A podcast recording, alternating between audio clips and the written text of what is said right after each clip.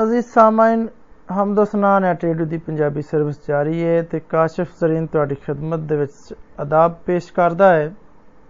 ਮੈਂ ਤੁਹਾਨੂੰ ਇੱਕ ਬੜਾ ਹੀ ਖਾਸ ਵਾਕਿਆ ਦੱਸਣਾ ਚਾਹਨਾ ਵਾਂ ਕਿ ਥਾਮਸ ਐਡੀਸਨ, ਜਿਹੜਾ ਕਿ ਸਾਰੇ ਜ਼ਮਾਨੇ 'ਚ ਇੱਕ ਮਸ਼ਹੂਰ ਸਾਇੰਸਦਾਨ ਜਦੋਂ ਨਿੱਕਾ ਹੁੰਦਾ ਸੀ ਤੇ ਬੁਖਾਰ ਦੀ ਵਜ੍ਹਾ ਤੋਂ ਉਹ ਕੰਨਾਂ ਤੋਂ ਬੋਲਾ ਹੋ ਗਿਆ।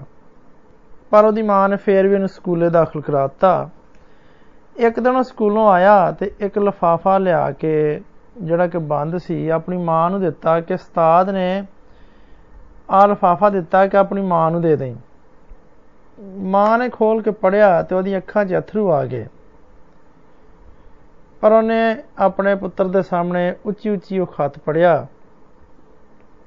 ਉਹ 'ਚ ਲਿਖਿਆ ਸੀ, ਤੁਹਾਡਾ ਪੁੱਤਰ ਇੱਕ ਜੀਨੀਅਸ ਹੈ ਇਹ ਸਕੂਲ ਉਹਦੇ ਲਈ ਬਹੁਤ ਛੋਟਾ ਹੈ ਤੇ ਇੱਥੇ ਉਸਤਾਦ ਵੀ ਇੰਨੇ ਚੰਗੇ ਨਹੀਂ ਗਏ ਕਿ ਉਹਨੂੰ ਪੜ੍ਹਾ ਸਕਣ।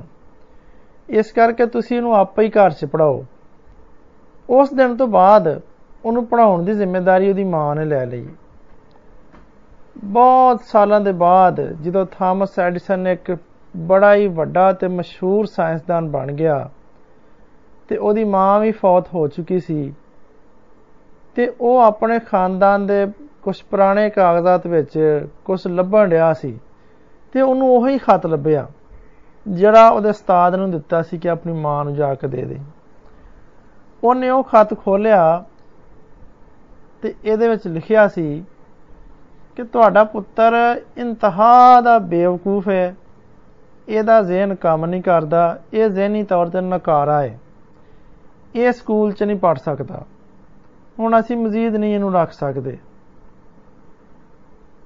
ਉਸੇ ਦਿਨ ਐਡੀਸਨ ਨੇ ਆਪਣੀ ਡਾਇਰੀ ਦੇ ਵਿੱਚ ਲਿਖਿਆ ਕਿ ਥਾਮਸ ਐਲਵਾ ਐਡੀਸਨ ਇੱਕ ਜ਼ਿਹਨੀ ਨਕਾਰਾ ਬੱਚਾ ਸੀ।